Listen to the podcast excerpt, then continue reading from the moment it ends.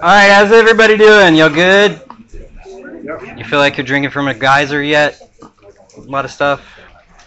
Um, so here's what I want you to do. I want you to take maybe three, four seconds and think about something that's been impactful from this week. So just take three or four seconds and just think about it for a minute.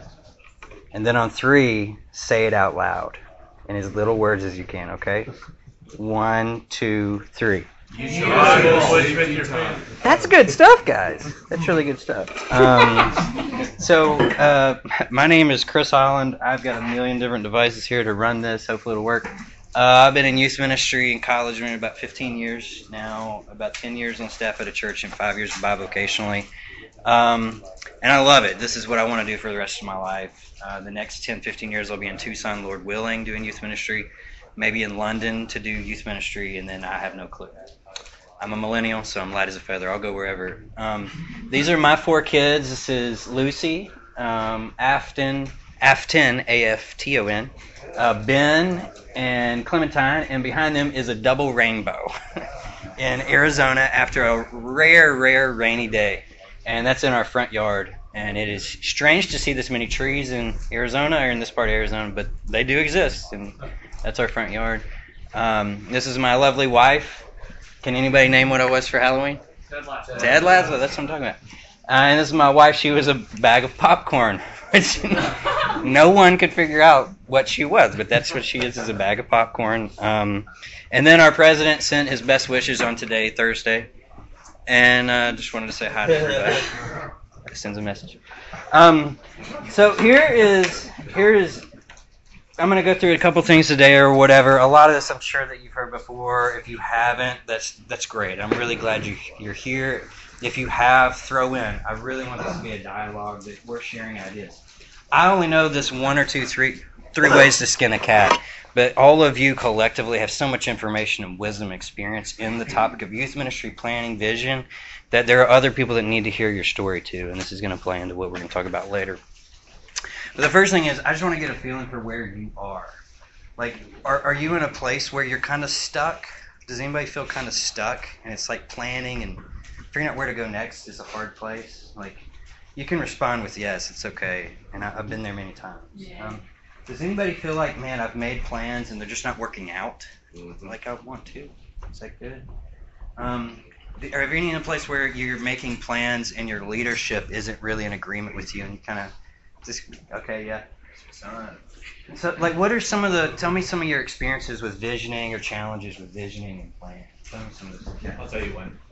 Um, I've seen youth leaders in my ministry spend so much time doing vision that they don't put their feet on the ground and actually do the vision. Amen. I'm guilty of that too. I really am. Can anybody else relate? Youth leaders taking a lot of time in vision, but they never really implement anything. Anybody ever struggle with that? Definitely did. Yeah. Somebody else over Oh here. yeah. I feel like when I plan, I plan reactively, Yeah. uh, and I try and respond to the cultural moment, but then it feels a little patchwork and not having a long longevity to it. Oh, amen. I can relate to that too. Anybody else relate to that? Implementing longevity? Yeah. I mean, it's. You have your hand up? Yeah, uh, this is how we've always done it Oh, yeah. here, and then like less and less people keep showing up doing the same thing, Yeah. but not really wanting to change that. yeah. That happens. It's a great tradition cycle. Yeah, Joel. Yeah, I think one of, one of the things that I have to battle right now is um, a lot of the things that we want to implement are not directly opposed to anything that we've done in the past, but are definitely sort of like tweaks and sort of spins on things that have been done for a long time and not changing too much too soon or too drastically or anything like that. Yeah. But knowing that like e- eventually it's going to look slightly different. Yeah. Man. So is change exciting to you? Yes. Is change exciting to y'all? Like, and are you at a place where you're like, change needs to come and we need to figure out how to do this? Do you, do you feel that? Kind of like, I know where I'm changing to. yeah. um, well, that's good. Well, let me pray for us and pray for some of these things. I'm going to try to integrate some of your needs and some of the things you're going through into the talk today. And um, let's just talk through it. So let me pray, talk to Jesus about it, and grant us wisdom and discernment here, okay? Uh, Lord Jesus, you are awesome. And Lord, that your plan was to do exactly what your daddy told you to do. And um, you executed it perfectly. With humility, constantly giving him the glory and the credit. Help us to be the same. And though, Lord, we build this house, it will not be built unless you build it first. So, Lord, please keep us from laboring in vain. Depend on you, good or bad. Your sovereign love is greater than our mild attempts at loving people and planning things. Lord, help us to have discernment, the wisdom, to be thoughtful, and gospel centered in the way that we go about planning and making visions. In Jesus' name, amen. All right, here's what I want you to do. I want you to get in a small group really quick. I don't know, four or five or whatever.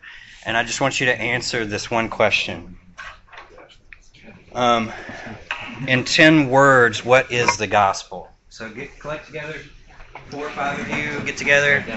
10 words or less. What is the gospel?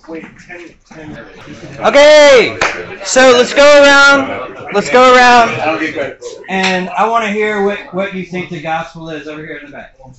Okay. Um, God came to fix what is broken and for you. Okay, pretty good. I like that. Who's another group up here? Uh, the good news about God's victory over our sin. Oh yeah. What about you guys? Callum? Jesus came to save sinners and he rose, and rose from the dead. Yeah. We all separate groups in the back. Yeah. Yeah. God's sacrificial love for sinners in Jesus. And Jesus In, in Jesus. Come. What's the other one up here? God God glorifies himself by saving sinners. Oh man. Yeah. You guys. We were the best.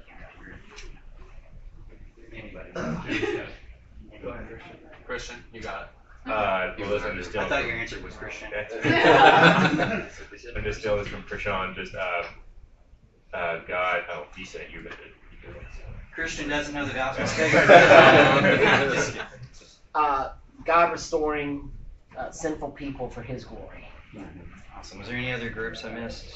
You guys? Okay. Regardless of your plans, if your high school students, when they go through your program and they cannot communicate to you what this is, you have failed them.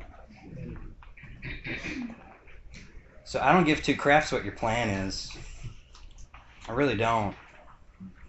And if you don't viscerally feel that this gospel is worth talking about and sharing, explaining to them, get out of youth ministry and ministry altogether, please. What you're doing is very, very serious. Very serious. And a lot of people have failed these kids, but do not fail them in this. Okay? So, in. Sorry to drop a serious bomb there, but regardless of. Like, seriously, like, regardless of what you try to teach them, your programs, your trips, your speakers, your whatever, that's all bullcrap compared to this truth. There is no power in youth ministry apart from this truth. If you forget that, you're disqualified. Remind yourself of it, remind them of it. Have them do things like we do in our youth group. Um, every six months, I do a gospel talk. Sometimes I'll have somebody come and do it for me. Like Richie's done one for me, Dennis Lewis, you know him, he's done one for me. Once we stop and we say, It's gospel talk night they just share the clear gospel. And at the end of it, we say, in 10 words or less, what is the gospel? All right. Um, other things that I do in um, Alabama, this is where I learned how to do this. Um, I just got really neck deep into the science of youth ministry. And like, listen to way too much White Horse Inn and Christian Smith and all kinds of stuff. And it's like, so I just made these surveys and I had 10 questions on these surveys. And to try to get a bearing on where my kids were, uh, or have questions like, what's your favorite song? What's your favorite album? What's your favorite movie? What apps are you using? And it's like 10 questions. But number seven was the most important. And it was in one sentence tell me what is the gospel. Um, the first time that we did that, I think it was like maybe 10% of the kids could actually tell me pieces of the gospel. Number one answer first four books of the New Testament. Um, figure out where your kids are. That, where they are in like in understanding what the gospel is and being able to communicate it to you and to others is going to help you with this heading of vision. If you're talking to your seniors and you're asking them, maybe you give them a survey and you say, "Hey, just fill this out. It's anonymous." You know, just like, and one of those questions is, "What is the gospel?" And no one can tell you. Check yourself before you wreck yourself. I'm just kidding. Seriously, like check your like really, really, really weigh what what in the world you're doing in youth ministry. We really do, and I I know this sounds really hard. I just want to be very honest with you. I don't want to waste your time. If you have no other heading in ministry, preach the gospel. So today, what we're going to go through is uh, basically three things. Um, and if you notice the weird things, I, I don't know why. Anyway, assess, Oh. Assess your situation. I didn't notice this until I, this afternoon when I wrote this. Um, we're going to assess your situation. How do you assess where you are in youth ministry? This is a, something you can use in church at large. If you're a, a pastor of your church, take this and use it however it's it's it's really served me well. Uh, how to strategize and then how to start boots on the ground. How do you do that? How do you implement the vision that you've come across and, and you've discovered? Um, so let me let me share a story with you. Uh, when I was a kid, I grew up on a horse farm. We had like a bunch of acreage and whatnot. And this one particular time, my mom got this new horse, uh, Buttermilk, and she was a delightful horse, but quite skittish. In the morning, my mom goes out to try to ride it, and my mom is like this weird romantic, so she tries to get up on the horse sideways, you know, like you see in those movies, the legs going down. And uh, my dad had gotten her an English sh- saddle. Goes out and riding on the on the field, goes up this one hill, and the horse jumps, and she flies up and goes back and falls back.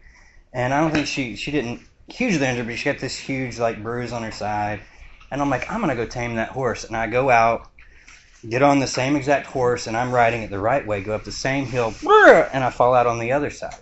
And so at night at dinner, uh, we're all sitting around, and my dad's like, "Yeah, that kind of sucks. Should we get rid of Buttermilk?" And I'm like, "No, she's beautiful. It's a great horse. Like, there's nothing wrong with Buttermilk." And Dad said, "Well, what can we learn from this?" And my mom said, "I'm never riding side saddle." And I was like, "Buttermilk's a hard horse." And he said, No, here's what you learn. If you don't have a direction, the horse will choose it for you. In ministry, if you don't have a direction, it will be chosen for you, and it's not going to be pretty. If you choose to just ride the wave and not make plans and vision, you're going to go in a bad direction. My dad also said, Here's the reality, too. Both sides of the horse are dangerous.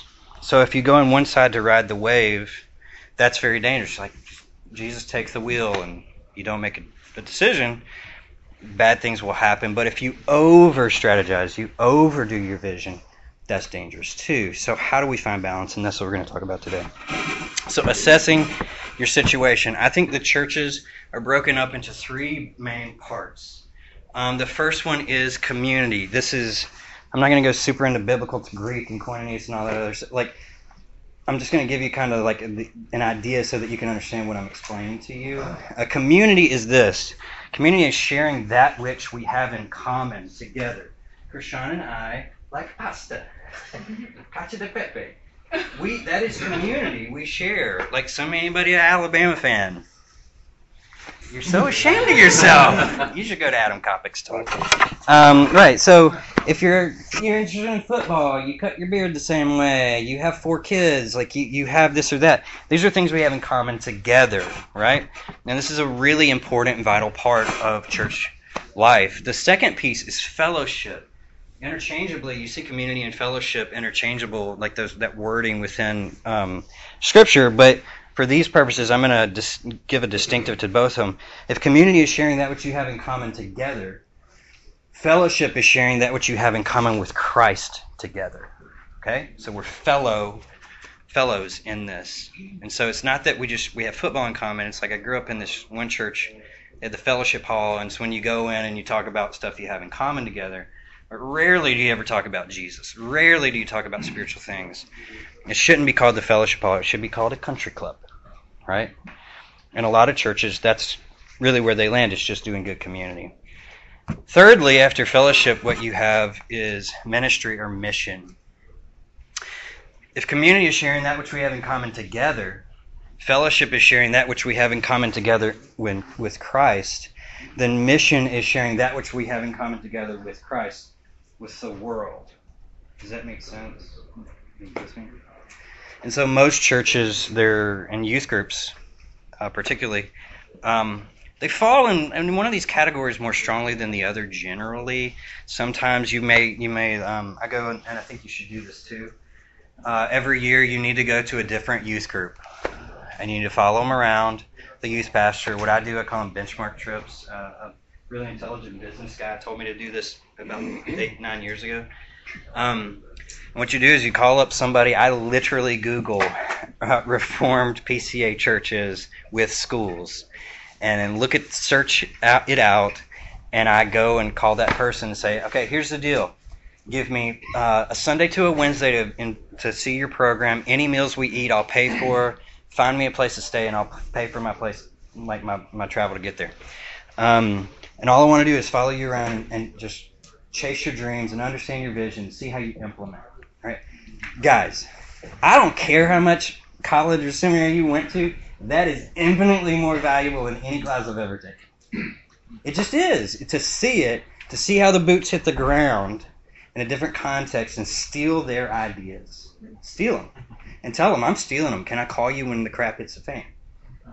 Wouldn't you be like, yeah, take it. That's that's awesome. Take it. I mean, how would you feel if somebody came to you and said, hey, you've got a similar demographic to me. Can I come and check out your church and just see how you do things? Some of you may be terrified, and that's okay. But even if you feel like you're failing, there are things to learn.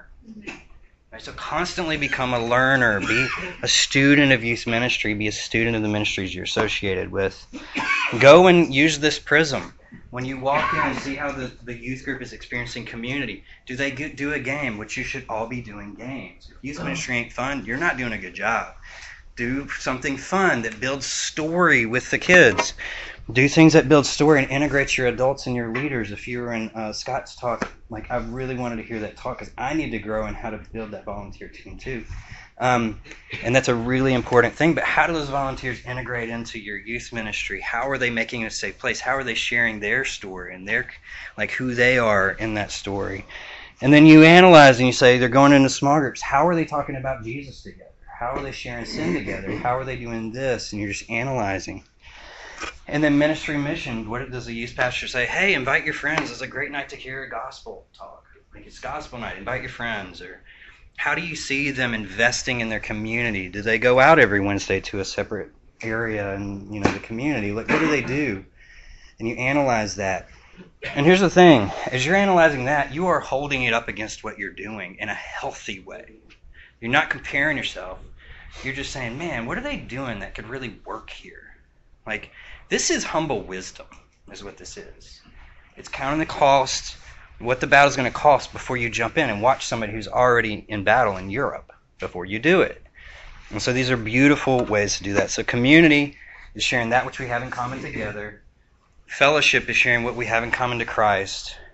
And then mission ministry is sharing what we have in common with the world. This is a way to assess where you are, right? Um, so let me pair it into some other categories for you. Uh, this is kind of the who you be, I guess you could say. Um, in community, you share sports, fun retreats, game nights, hangouts, one on ones, scavenger hunts, color wars, ski trips, group games, uh, Xbox, yes, Xbox. Play Xbox and don't be afraid of it, just don't play it too much. I've shared the gospel and led a kid to Christ playing Xbox. You can do that, it's okay. Uh, and that's community the next fellowship in prayer, D groups, Bible study, small groups, accountability, hearing people's testimony, so important in your youth programs. You need to expose kids to, to testimonies of people in your church, not just your testimony. I'm sure it's great, but it'll get annoying if they keep hearing about it. Um, joining adult groups, bearing burdens, spiritual gifts, training, camps. Uh, RYM, if you don't go to RYM camps, you need to go to RYM camps. Uh, they just they do that easy and they pay for great interns to do that for you uh, to reach being ushers, greeters, community cleanups, good news community. That's a local place in our town uh, that just works with inner city uh, people. Joint youth meetings, become friends with your local youth pastors, steal their ideas. Like, don't be so proud to think that you know how to recreate the wheel perfectly. You don't.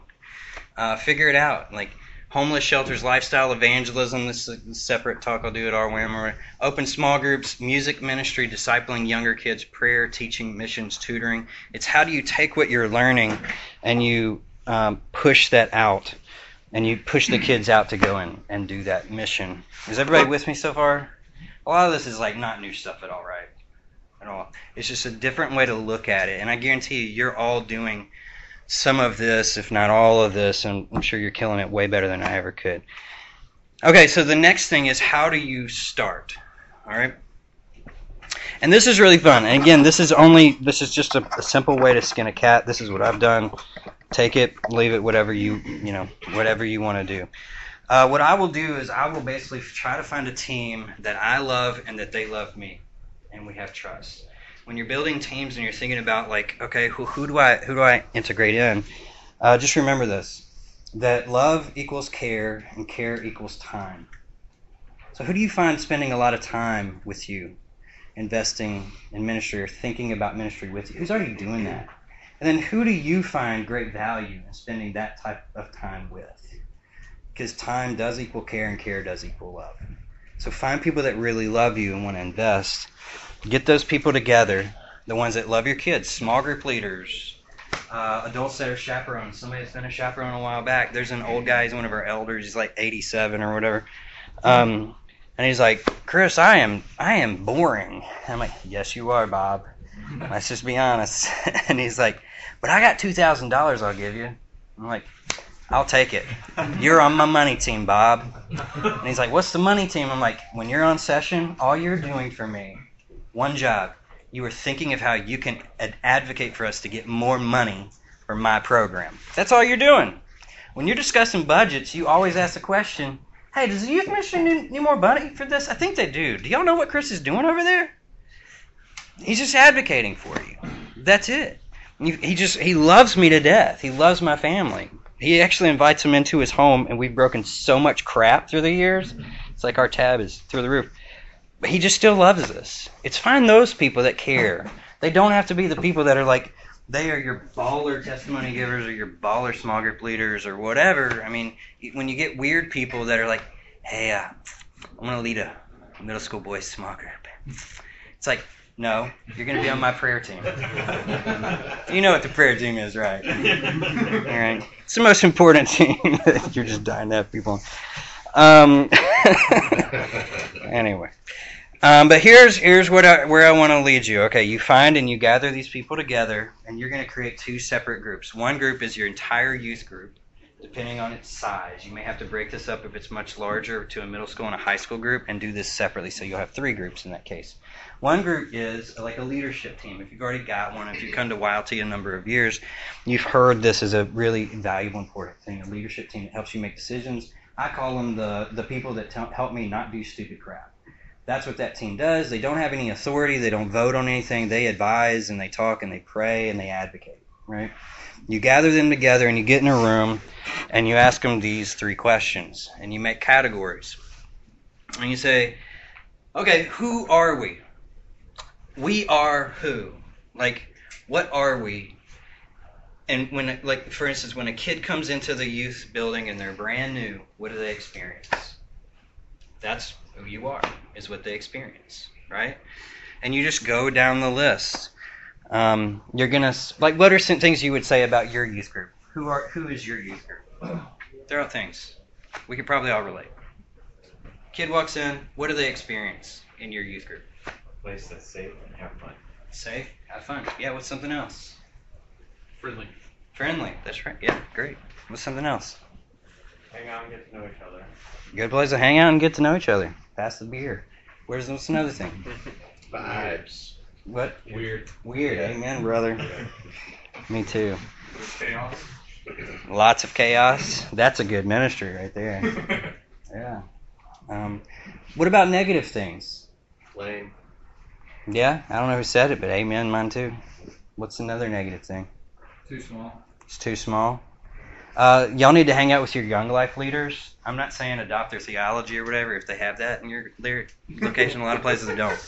Um, or it's just really, you know. Anyway, um, hang out with your young life leaders. That's something I've learned from my young li- young life leader, Cody, who's become a really good friend. Uh, is like 19 is the number, y'all. At 19, it is a party. At 19, standing in front of a group is not weird anymore. At 19, you can turn on music and get the kids involved. But under 19 is a small group. And that's where you need to t- pare, pare it down a little bit. Um, and so just analyze yourself. Next thing is knowledge.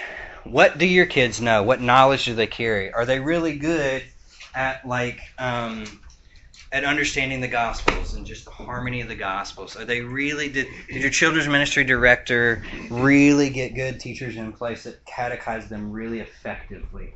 Uh, do they know a lot of things because they go to, to Christian church? Like how many of you have a lot of kids that go to a Christian middle school, high school? Okay. So do, you, do they attend a Christian high school? Do you have a buttload of homeschool kids? Like, do you have like what do you have? Do you have like the leader of the FCA, student FCA, whatever? Do you have like the leader? Like, what do you have, and what do they know about Christianity and about the world? Right. So, what are things you would say that your kids know? What knowledge do they have? Are they good at? It's maybe hard. This is the hardest one for us leaders to answer. Do what? They know, they know dance They know. TikTok. Yeah. I thought you said techno. and I'm like, where the crap? You're serving Europe. I get it. Yeah. TikTok, yeah, media. This is knowledge adjacent, but uh, just extracurriculars across the board. They know how to do everything. You mean like sports and You name it. Keep going. that's awesome. Yeah, stats and all that kind of stuff. Yeah, get They, that. they know adults are fallible. Oh at yeah. this point. Amen. I hope you do, you know that too. yeah. What other Bible things do they know? What do you feel like they're solid on? Like grace, sin, hell, heaven. I think they they've kind of retained all of the big stories they were they learned as kids. Yeah. Oh, Noah's Ark, rainbows, you know Yeah. that kind of stuff. King David, oh, blah blah blah, and then it kind of drops off. Yeah. I hear You you. know the right answers. Yeah. Know the right answers. Yeah. I can relate to you guys heavily on that. Um, so discover what you think they know. That's really important to lead a Bible study, right? Like, what do you already know? Um, and then the last portion is who do they know? Who do they hang out with? What's their network? Where do you think your kids hang out? Do they go to the max after school every day? Saved by the Bell, right? Like, where do they go? Like, are most of them on the like right now we're in a season we got tons of middle school basketball players and we got tons of really nerdy anime loving high schoolers. Like, okay, well, who do you know? Um, who do your kids know? Who do they hang out with a lot? Each other. Each other? Yeah. It's another one. Who do your kids know? Huh? Teammates Yeah, their teammates. Yeah. suck. yeah. Um, and so you're just basically assessing with this team. Like this is gonna really bear a lot, I think, and reveal a lot about what we do and don't know about our kids. And knowing a lot of these things is really going to help you in making a vision and a picture for the future and how to execute that vision in the future. You see that, right? Like just knowing. And this is just a way to have a group think about how to do it. You can do this with a large church too. I've sat down with a number of churches and pastors and said, "Do you know these things about your your church?" Like a lot of them just don't. They're not thinking in these terms. They're trying to figure out and churn out what's the next sermon series I got to do. Um, and so just taking you know an extra step dip, deeper. After you've done that, and I'm saying do it with all three groups. You can do this with youth.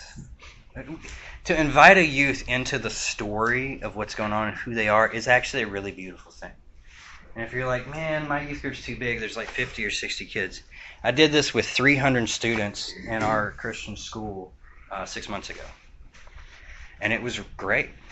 Uh, what was funny is, just like with you, they only named positive things the whole time. And so I came back and I was like, "Hey, we forgot humility. We're humble, aren't aren't you guys you know, humble? There's nothing bad about us." they're like, "Uh, we're not humble." Bingo, right there.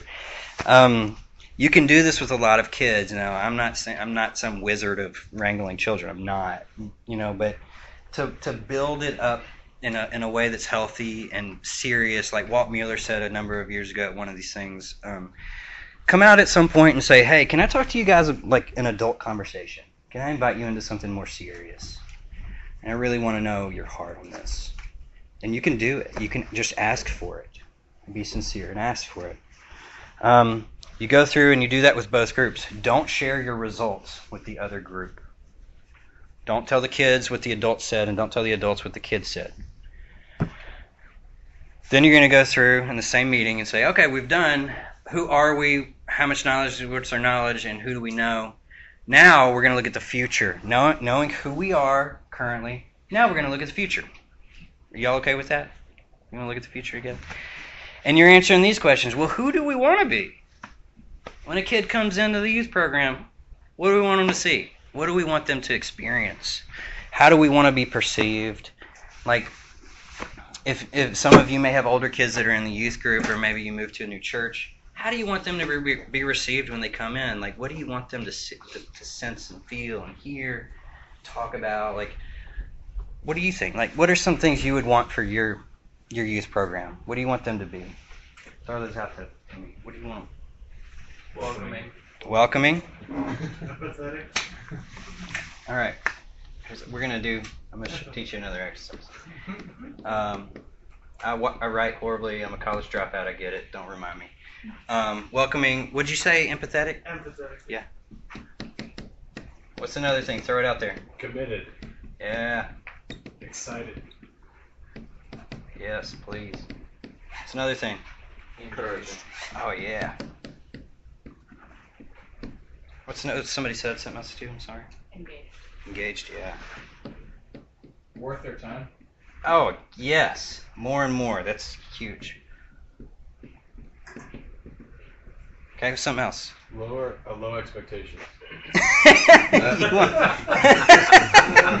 You have a hard job. Lowered expectations. Oh man, these are so great. Thank you. Okay, and the next block is grow. How do you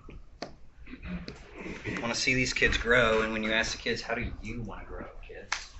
What do you want? What do you want to grow in? I mean, number one answer for most of every youth ministry if you've been part of is revelation. How's it all end? Like, that's a great thing. Write it up there. That's awesome. If you want to know how it ends, I do too. Let's, let's go through it. So, what about you? What do you want your kids to grow in? Self reflection. Oh gosh. Yes. Growing how they love others. Yeah. Ask questions. Yes, please. Something else. Faith. Oh yeah. Something else. Kindness. All right, kindness. I heard. What was the other one? Love themselves. Selves. What's another one? Honesty. Oh yeah. Okay, you're kind of getting a picture. And if you're a, if you're a teacher or a pastor, you're looking at this grow and you're like, this gives me good stuff to to find a bearing on how I ought to teach, what I ought to do. All right, the next one is reach. Who do you want to reach? What do you want? Who do you want? And this is a place where you can say like uh, the food pantry. Uh, this um, this could be the, the the youth club that does tutoring. This could be the everybody on the basketball team. Um, but who do you want your kids to reach? Throw it out there. Teammates. Yeah. Okay, something else. Kids with special needs. Yeah. Underappreciated ministry right there. Okay. Uh, walk-ins. Yeah. Amen, brother. We do a thing in our youth group. It's called "Look at the Door," and I just uh, constantly refer back to it. And it's uh, we have like a mantra, which this would be fun for everyone to do. We have a, a saying that we repeat. It's "I'm not my own. I was bought with a price," and they repeat it after me. Um, and the ping pong table belongs to the church. That's our saying, and it's just one of those things. So we also say, look at the door. So when you walk in, look and see who else is coming in, because you're not the center of this world. You need to be serving others. So walk-ins is huge. Get a kid to do that, you got to rock in youth ministry. What's another thing to reach? Other students within the church that don't come. Oh yeah. What would you call that? Shorten that. Um, Disengaged. yes.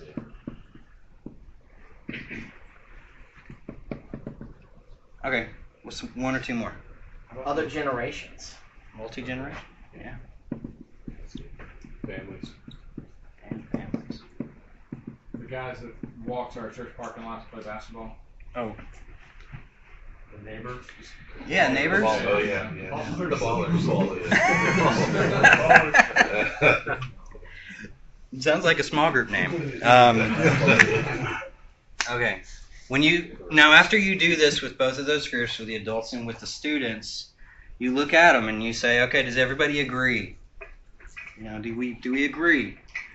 Um, I sat with a guy who he is hired by like Microsoft, HP, all these huge, huge companies, um, and he asked me the question, how do you, how do you figure out where you are in ministry? And I shared this with him, and he's like, oh my gosh. And he went through the exact same thing. That's this is exactly what they do for big companies. And I, didn't realize it. I'm not tooting my own horn. Um, but it this is just something to find organization. And he's like just the focus on this part when you look back at the big story of who you are as an organization a company a ministry whatever and you're actually looking it over he said that's beautiful. You're looking at yourself. Isn't that great? Here's what i need to do. What are the top five things on this list? And we have to agree on them. In each column or all together? Whole thing Love others. Faith. Does anybody else agree or disagree with that? Love others. I agree with love others. Yeah. Not that love others is important, but that love others should be a priority. Top five. yeah. That's gotta be a top five. for all three or top five with any. Raise your hand if love others should be in the top five. Yeah. Yeah. Okay, I'll take that. All right, what's another one? Faith. Faith. If faith is on the list. Oh, you're falling right into my plan. What's another one? Empathy. Empathy. If you think empathy should be on there, what do you think? Is that too close to love others? Too close to love. It is. Generations. Generations. If you feel like generations, and we can argue about it if you want. If you're like, nah, nah, nah. Committed. I I think committed should be on All right, committed. One brother in the back. I'm, I'm committed to it. You are committed to it. I don't think it made the list. Noah, can we What's another- asterisk and say just committed to the broader body of Christ at large, or not specifically like to youth group itself? Right, committed right. To committed to the, body of church. Christ. Yeah. Uh, With a broadened definition, has anybody changed their vote to a yay? For the sake of time, let's say. I don't even know where it is. Under B. Okay, yeah. Uh, welcoming. Okay, anybody else with welcoming, agree or disagree? What about walking? That feels like an extension of love others. Get Whatever, we start. Last one, and everyone has to agree, or we are going nowhere. We gotta reach. We gotta do the reach We gotta reach reach. Okay. Disengaged. Yeah, dis- Anybody disengaged. disengaged, kids, uh, in your youth group? Uh, yeah, Yeah, sorry. Really? The broad definition of neighbor. Yeah, the broad The broad definition of- definition of neighbor. Yeah, the theological neighbor. Yeah, Is that what others now? But it's still we still need I some mean, neighbors. we- Okay. Rob's Alright. really invested Yeah, in but this it- last Primarily, we need to I just couldn't read anymore. Okay. I'm Let's really do like, this. angle Let's do this. I'll go down and I'll name them, and when I say it, you raise your hand. Teammates on sports, special needs ministries, walk-ins. I can't read my writing. Disengaged. Disengaged kids, generations, old people, families, neighbors. Neighbors wins. Congratulations. Okay. The first time you do this, this is exactly the slope you will see, especially with your kids. What's also going to happen is with your adults, they are going to over theologize and like they are suffering pedantics like crazy. I'm a pedantic for saying that word. It means someone who likes to express their knowledge, right? Um, who was it, King Louis that was a suffering pedantic? Anyway, I'm a pedantic for even saying that too. But um, older people tend to say things like, we desire them to grow in a reformed faith and to depend on Christ regardless of, and it's like, yeah, that doesn't preach well to kids. Like, this message and vision is not for you, parents, it's for your kids. So that's generally what happens, and it's always like this for the adults and the kids, that who we want to be is much bigger list than who we want to reach. That is a symptom of something. Generally, you are much more concerned about yourself than others, aren't you? I am. And that's a symptom. Now, over time, as you do this, you will see whoosh, the slant. And that is a gauge for success and growth. You see that? When you start thinking about others and you're like, oh, your kids are like, ah, I want to, I, I want them to know the gospel. I want them to know what's going on. Uh, just to give you a story, the first time we did this, I don't know, seven years ago, I don't remember. We went through a million things. Like my kids had such a hard time discerning like who they are, and we had to like help them, and and that's okay. You have to help them. You've got to have kind of some some cannon fodder to the side to throw into some of these and just like coerce an agreement that yes, we struggle with pride, or yes, we're not welcoming, or whatever, and we want to be these things. Um, so we went through it, and what we found was welcoming was on. Hey, congratulations, guys! Welcoming was on the list. Uh, the way that they wanted to grow was in lifestyle evangelism, um, and the people they wanted to reach were uh, low income food preparation companies. Which is funny because it was a joke that a kid threw out, and he was like, Waffle House! We want to reach Waffle House, which you had a ton in my old town. Okay, so here's what we did. We went through, and those were the top three we circled, right? And I, I went through 15, 10, 5, 3. And you had to circle the top out of each of those, right, from 15 down to 3. And we erased everything else on the board. And what we did was I threw a marker to a senior, and I said, I'm taking all the leaders to get ice cream. Do not come out of this room until you give me a vision statement. we went to go get ice cream at Jean's Beans. We came back about 45 minutes later, and they're still in there, like looking at the board and like writing things out, and they're talking. How does that make you feel? Throw, throw it out there. How does that make you feel? Encouraged. Yeah. It makes me feel like they're now committed. Yeah. Thank you. And they're welcoming and loving them. In a sense, yes. They're welcome, but they're doing the work. They have low Look. expectations. That's right. Um, listen, your job is not to go share the gospel with every kid in this world. Your job is to go share the gospel with the kids in your youth group. Equip them to do that work and send their butts out there to do it. Right? And this is a pathway of doing that. If they don't know the gospel, who gives a crap how good your food is? Who gives a crap what kind of programs you can do? I don't care how good RYM is. If they don't preach the gospel, I'm not going. You should feel that way too. And when kids come to this, it's moving them somewhere, isn't it? What do you want to do with your neighbors? Share the gospel somehow. That's the question. How do we connect the gospel to our neighbors? How do we do that? Right? And you're asking these questions, and they're going to reveal this to you. Over the years, you'll start seeing the slant change, right? And I'll do this. So, what we ended up doing after our thing, we wanted to be welcoming, lifestyle evangelism, and uh, Waffle House. Um, the, this is one of those things where I'm like, how, like you come back in, they worked out their vision statement. I can't remember exactly what it was, but it was it was beautiful and simple, way different than what the adults had come up with. I was like, I told them, you're fired. Um, what they came up with this beautiful picture of how we ought to function within our youth ministry. That Wednesday nights for, for, were for training in lifestyle evangelism. And so we would say, hey, if you want to take your faith seriously, come on Wednesday nights. It's going to be harder. It's not as much fun. If you want to take your faith more seriously, we're going to learn how to do lifestyle evangelism. We're going to learn how to be welcoming, right? And we're going to talk about our neighbors. In some way, we're going to. I don't know how it's going to work, but we're going to do it. Then on Sunday nights, if you want to reach your neighbors, Sunday nights just becomes this open night. We open up our church and our youth building, and you just come and have fun. And we we took Walt Mueller's, you know, the book he's giving out. You need to get that because it has like the four little things for discerning like media and art and all that stuff. I went through that literally for like three years. I would listen to a song like, have ever heard John Wayne Gacy Jr. Sufjan Stevens? Look, look beneath the floorboards and see the secrets I have hid. And it's like you go through a song and you share and you, you're asking like, what does it make you feel? Do you have stuff be- between like under your floorboards? What do you think? Yeah, yeah. And you hear people's stories and it draws the community in to this gospel conversation. So here's what happened. I'm sorry, I may cry about this. Um, so what we discovered with our team was Uh, we cannot any longer on Wednesday nights, if you want to take your faith seriously, it cannot stay in the church. Sorry. Your building is obsolete. It just is.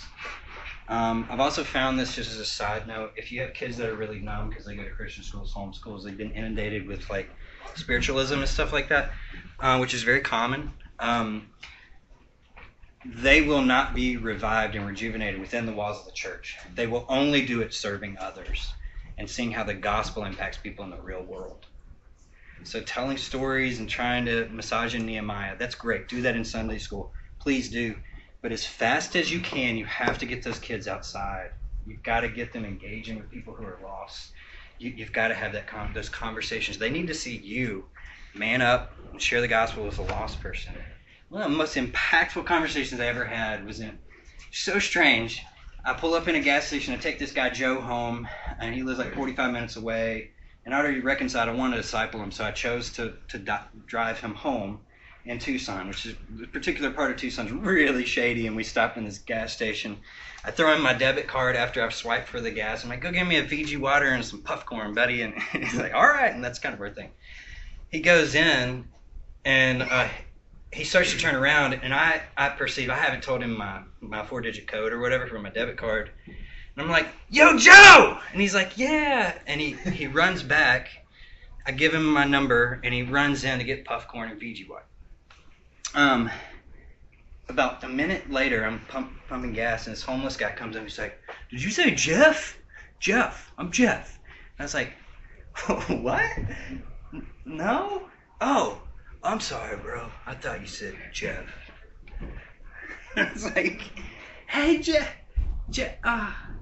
So I finish pumping gas. I go up to the building where Jeff is sitting down. He's got this crappy three, three string guitar, uh, not by choice, and just picking around. I'm like, Jeff, tell me your story, man. What's up? And he starts telling a story. He actually lived in Nashville before I tried to make it in music. He followed a girl out to Tucson. He gets there. She's surprised he's there. She doesn't let him in. And for the past three months, he's been living outside in Tucson. That's not fun. I start weeping.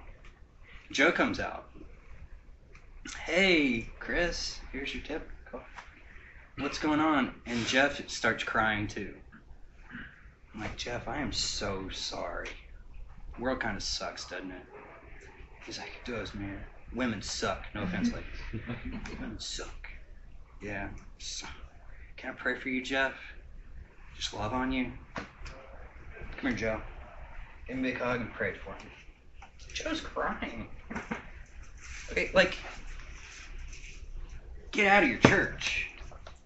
Get out as fast as you can. There's death there. a lot of time. Get out. Be working in this direction.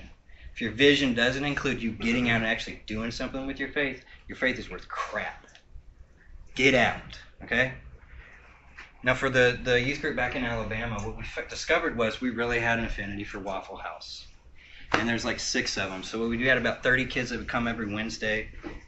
And on a, just a, a wing and a prayer, I said, okay, here's what we're going to do. I need six to eight adults who are competent to come in. And I did this training just called Lifestyle Evangel- Evangelism. Uh, it's like basically how to make a friend and how to ask somebody to pray for them. And we did that for four weeks in a row. Then we broke up on the fifth week. We broke everybody up into small groups, and we had an adult drive to a different Waffle House in our town. Left the church. Um, while you're there, you go in and you order your meal, and we went through this thing like intro, get to know, uh, relatio, gospelo, follow, which means follow up. And it's made some bull crap or whatever that made sense to me. Um, but it's been really helpful. Um, it's get to know your waiter or waitress. Hey, what's up? How's your night going, man? You got a long, you got a long night tonight? And then it's just introduce yourself. Yeah, my name's Chris. Thanks for waiting on us. That's so nice. Uh, get to know them. So tell me about your life when they come over, when they're serving food or they're asking, "What's your life like outside of here?" Then you're you're you're just going through the path, and eventually you're saying, "Hey, um, Flo, we're about to pray for the meal. What's one way we can pray for you?" Um, like the the plethora of stories. I don't know if any of you, you do that. Like I do that with my family now because I just I just love the experience of my kids asking that question. Um, to see a kid say, "Hey, Regina, my name's Jim. how can we pray for you? Over the meal, meal. like, it's awkward as crap.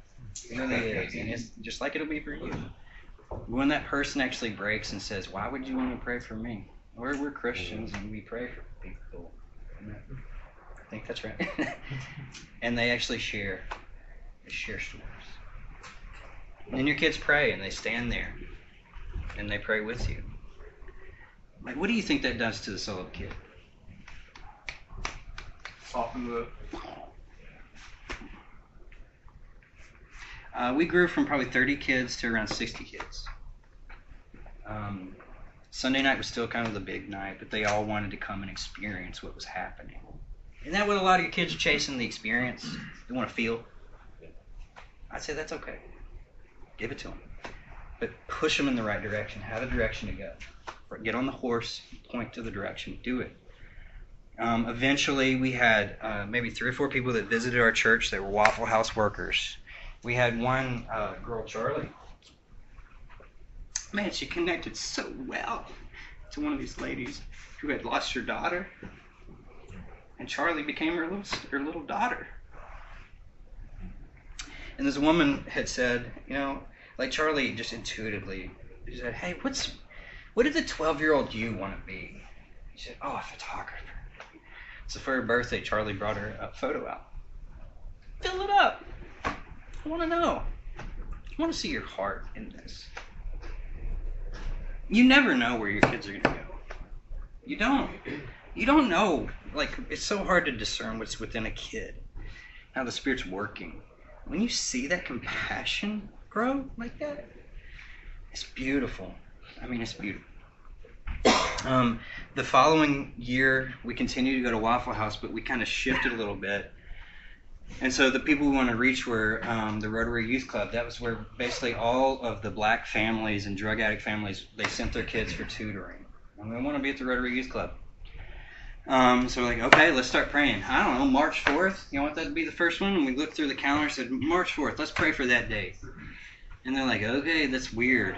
Uh, I went straight to the Rotary Youth. Is like four uh, months earlier, and um, went to the director and said, "Hey, uh, we'd like to do youth at five o'clock. You end at four forty-five. We just want to do our program, youth program here, and get kind of outside of our church. There's a lot of traffic there, and just, we just want a chill place to do it."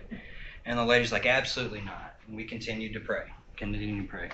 Um, in February, the middle of February, we got a note that that director had been fired and the new director had been hired um, I go back up with Rick Skinner, one of our elders, and I'm like, hey, you know, we're thinking about doing a youth thing up here at the Rotary. And she's like, stop it right there. Yes. When can you start? And I said, you tell me. And she's like, what about March 4th? I was like, Rick, I gotta go cry. I'm sorry. So we started meeting at the Rotary Club.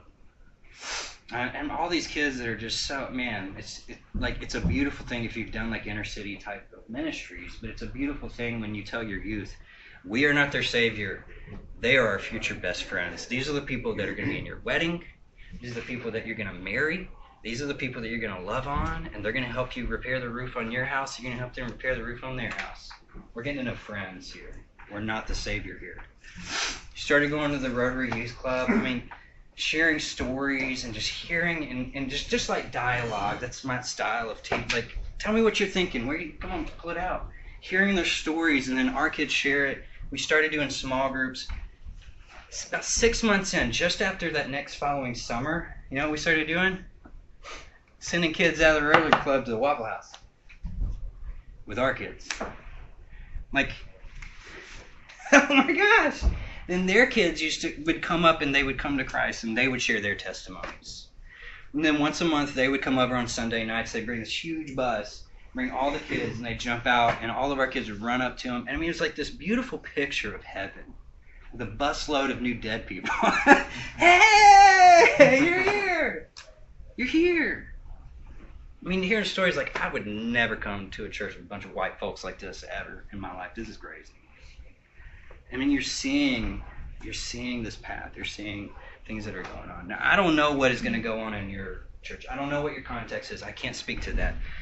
What I can say is this: Uh, your kids will be very concerned with who they who they are. Um, but over time, if you are really leaning into this, it's going to give you a bearing for how you ought to teach, how you ought to do community, how you ought to do your Wednesday, Sunday nights, whatever, your midweek, whatever you do. It's going to give you a bearing for Sunday school, especially in this one. But I think you're going to learn a lot more about the things they think they know about it themselves that they actually don't. Um, and then this is the place where the life is really going to it's really going to blossom out because a lot of your kids, especially in PCA Presbyterian churches, your kids already know probably more than most of you. Like they just do at their age if they grew up in it. Um, so it's one of those things like you, you get them outside of the church. The thing they don't know is awkwardness trying to share the faith. Want to scare the crap out of a kid? Put them out there to share their faith or just love on somebody who's different, right? Uh, and just move towards that. Is that does it make sense to everybody? I'm just giving some rough ideas. Um, y'all have any questions or thoughts? Is this helpful? So, yeah, Scott. How often do you do this with your group? Do you reevaluate? Six months, yeah. I mean, I generally have a rule where I, if we make a decision as a team, um, maybe y'all ever read like Jeff Bezos when, when it was, I can't remember the name of the book. Anyway, he's got this idea of disagree and commit. Even if you disagree with the idea, but everybody on your team is agreement, you disagree with it, but you commit like it's your idea.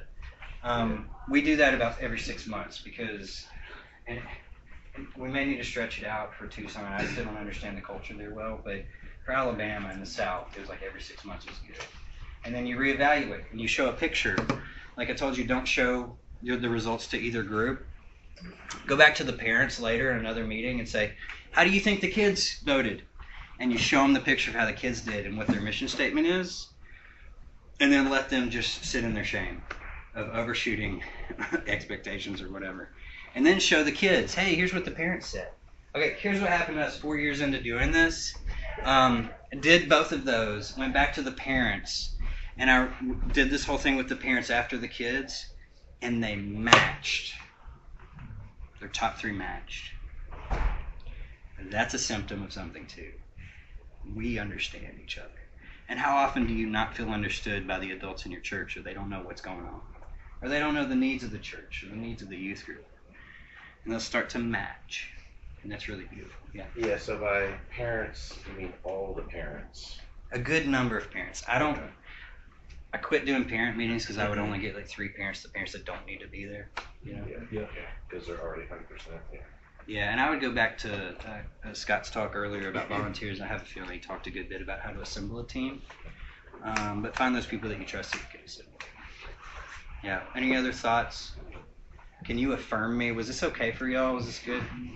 Yeah. Helpful? That's good. Um, what are some practical ways of doing like outreach? I mean, I've tried doing like after school or some different ways, but in your experience, what would be a very helpful way to get them out there Yeah. to like experience and you know share and uh, you you sort of mentioned, but Yeah. more any detail? Um, this is that's a great question. Um, if you are not friends with the youth pastors in your town, shame on you.